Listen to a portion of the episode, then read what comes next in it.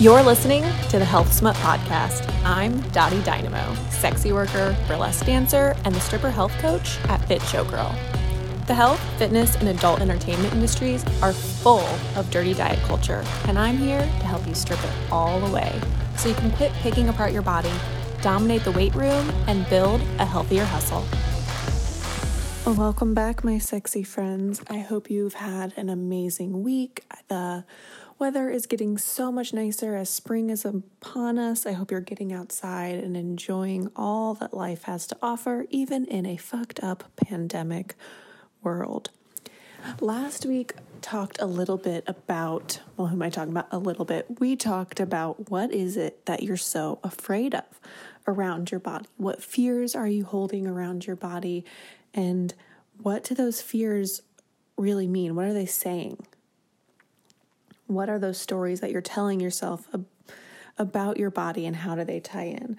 So I want to take it just a little bit further this week based on a conversation I was just having inside Hustle, Grind, and Align about how much have you missed out on in your life how many experiences have you missed out on? How many outfits have you wanted to wear but chose not to? How many times have you not gone to the party or not approached the performer that you thought, you know, was too big for you to go up and say hello to? How many times have you not worn the costume? How many times have you self sabotage something because of how you feel in your body, because of this non-stop wheel that goes round and round and round and round and round in your brain, telling you that I could feel better in my body. I could have a better body. I could have the body that looks like that person if I just did this. If I just did one more workout. If I maybe quit drinking if I could eat less chips, if I could stop eating hummus, if I never let myself eat candy again. These ifs that run in the background in our head, they're like they're like an app on your phone, right? So you open an app and then you move on to the next one and that app is still it's still running in the background. It is essentially draining your battery all day long with those constant cycling thoughts of if I, if I, if I, if I, if I did this, I would finally be happy. And with that running in the background, with that nonstop cycle of thoughts, what have you missed out on? I think we can all probably give at least one exact example of something we've missed out on. But if we take that across the span of your life, how many things have you taken a back seat to simply because you just didn't feel comfortable in your body? And when you take a moment to think about that in itself, it's kind of sad. It's disappointing to recognize all of the areas that we have maybe minimized our own happiness, that we've minimized our own experiences, in which we've held ourselves back from having the life that we actually want. If you love to travel and you love to go to the beach, but then you get anxiety before every vacation about needing to lose a few more pounds or tighten up or change your diet before vacation so you can wear that swimsuit that you love, the one that sits in the corner on a shelf, and you always think, oh, I, I really want to wear that. One day I'm going to feel comfortable enough to wear that. And then you never wear it. So it's almost like it sits there and taunts you. And in that regard, you have two choices, right? Well, let no, you have three choices. You have three choices. You can keep letting those things taunt you. You can let that little outfit, that swimsuit, taunt you and tell you that you aren't good enough to wear it, that you need to change in some way in order to be able to wear it. You can just get rid of it. you could admit and accept that, like, you don't feel good in it. So why are you holding on to it in the hopes that you will? Or you can just wear the motherfucking thing and it might be a little uncomfortable. But the more that you put yourself in those uncomfortable situations, the more you realize that those situations they maybe they're not as bad as you're building up in your head. And if the other thing that is stopping you is you think if I walk out there in this outfit, if I wear this bodycon dress that's so tight, if I wear this tiny outfit, if I wear this two piece to the beach, people are going to look around and they're going to be like, what in the hell? Why does that bitch think she deserves to be wearing that? She should not be wearing that. We can get wrapped up in that. We can waste our time wondering what other people will think and worrying that they think we shouldn't wear this. Or we can get to the point of being like, fuck it. Isn't that isn't that really the place that we want to be? At the end of the day, is what you're really seeking that feeling comfortable enough to wear the two piece or the are you seeking the the no fucks given? The like I want to fucking wear it and I don't really give a fuck what you think.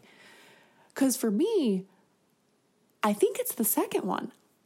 I believe what we're all really after is the confidence to give less fucks.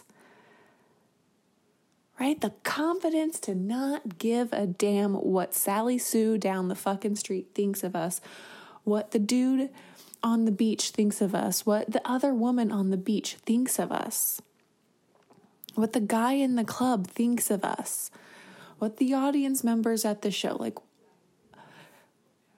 but you can't get to the point of giving less fucks if you never challenge yourself to do the things that scare you, right? If we go back to what is it so that you're so afraid of, if you let that fear continue to hold you back, what are you missing out on?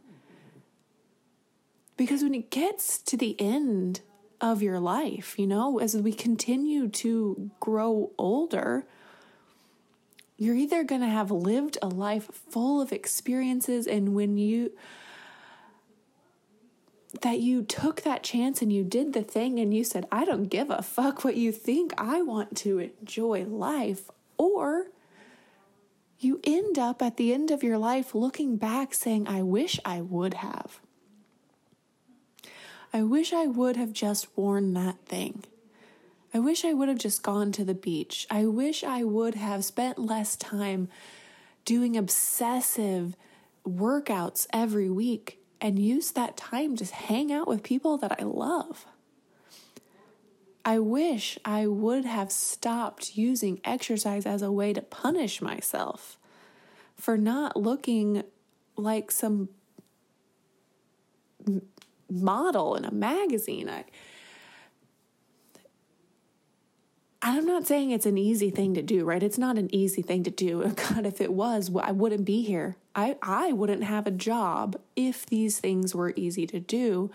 Just like the health and fitness industry, this, well, not necessarily the entire health and fitness industry, but the diet culture side of it, right? That multi billion dollar industry wouldn't exist if these things were so easy to do, if we weren't perpetually thrown these images and these ideas,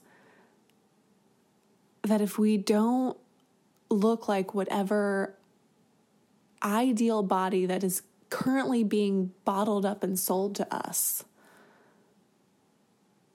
that we don't deserve to do these things, that we don't deserve to have fun, that we don't deserve to wear the swimsuit, that we don't deserve to be in love, that we don't deserve to be happy in our lives, that we don't just. Des- it is exhausting. It is absolutely exhausting. And so, with that, I want you to start thinking about this when you go into your workouts, when you put together your meals, when you want to have that treat and you go to stop yourself, what is the intention behind that? What is the intention behind that workout? What is the intention between restricting that food?